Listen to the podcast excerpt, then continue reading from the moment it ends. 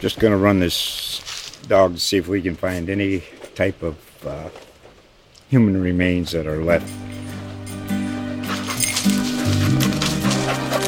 Listen to Where Secrets Go to Die The Disappearance of Derek Hennigan.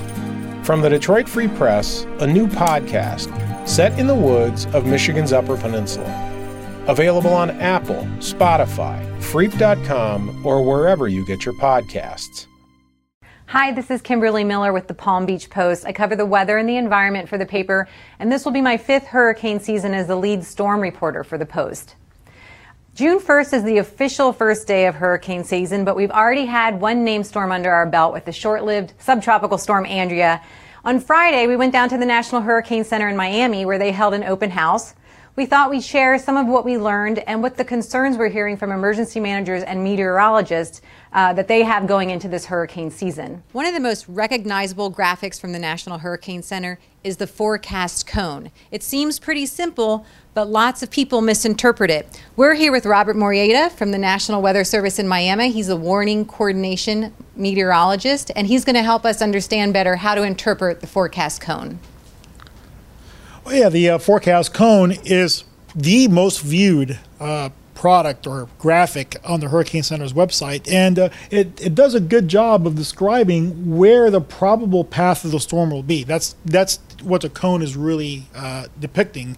Uh, and if you can you, you can look at that uh, statistically, it's it's the area that has a two and three chance that the center of the storm will stay in. In other words, it's depicting the area where two out of three times uh, historically the storm should stay within that area. Of course, that means that there's a one in three chance that it could fall outside the cone. Therefore, we need to be mindful that uh, it's not a depiction of the area of impact from the storm. In other words, area where impacts will be felt.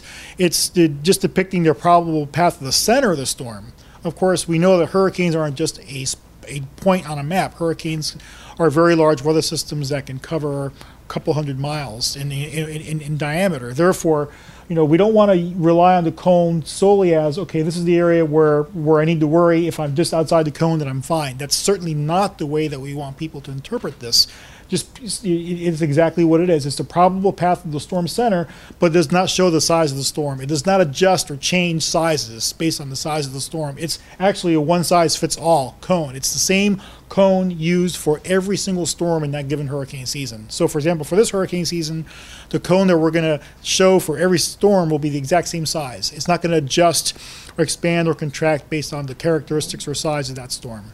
Now, a couple years ago, you introduced this yellow portion of the cone. Tell us what that means, because in my mind, I'm thinking, well, that's the size of the storm, but I don't know if that's necessarily true. Well, in, in some ways, you can you can you can say that it's it's representative of the area of the tropical storm force wind field. So it's the mm. area where the hazardous winds are occurring, somewhere within that that yellow area. So you can see at least at the beginning, right, you know, where the storm is actually at that time, it extends much farther out than the cone does. Uh, and if you carry this forward, even even like for example, two days out or 48 hours out, it's still the area of tropical storm force winds will be larger than the cone itself. So this is more representative. The area of tropical storm force winds is more representative of the area of hazards. Not not there's more than that, but it is at least a good a good starting point. Also keeping in mind that rain bands that can produce flooding rains, and even storm surge can extend even farther out from that area of tropical storm force winds. So this is obviously Hurricane Irma, and uh, it's not looking good for Florida at this point right. when the entire peninsula is in it. And I think you know this forecast shows from Wednesday. Um, we had people evacuate 6.8 million people evacuated right. because maybe they saw that. Sure. I mean, when should they start considering moving or evacuating? When it, you know, is it on Wednesday when we're in the cone because it obviously changed a lot. Yeah, yeah. Every every situation is different, and I think you know that needs to be uh, evaluated based on the current situation and what's going on at that time. Um, in in a general sense, the cone is good for long range planning. For example, let's say we're five days out or four days out, like the example here. Uh, this uh, for this four day forecast had Florida squarely in the cone. So at, at, this time, I think is when the cone has its its best utility. In other words, when it can be really used. What what the true intent is is to basically let us know that we are under a threat. Now, what the details of that threat is, though, that's what the cone does not specifically address. So, five, four, even up to three days, the cone is should be used for to help us plan. Uh, you know, based on the level of threat, you know, especially if we're in that cone. So five, four days out, certainly a good time to make sure that we have a hurricane plan in order. Right. We have our supplies.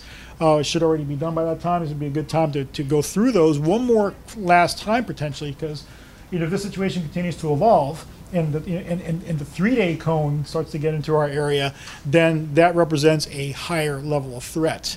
Now, once we get into the warning phase, the watch and warning phase, where we start getting into these pinks and red colors, so about 48 hours to 48 hours within 48 hours of, this, of the storm potentially making landfall, then the cone really loses its meaning because it starts to get smaller. The cone gets smaller, but the area of impact doesn't get smaller with it. The area of impact stays the same. Mm-hmm.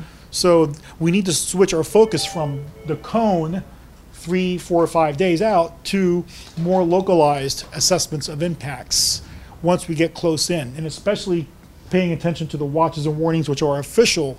You know, those are the official notices that, that the public needs to be paying attention, not strictly where the cone is located or not located. Great. Thank you so much, Robert. I appreciate the lesson. My pleasure. Thank you.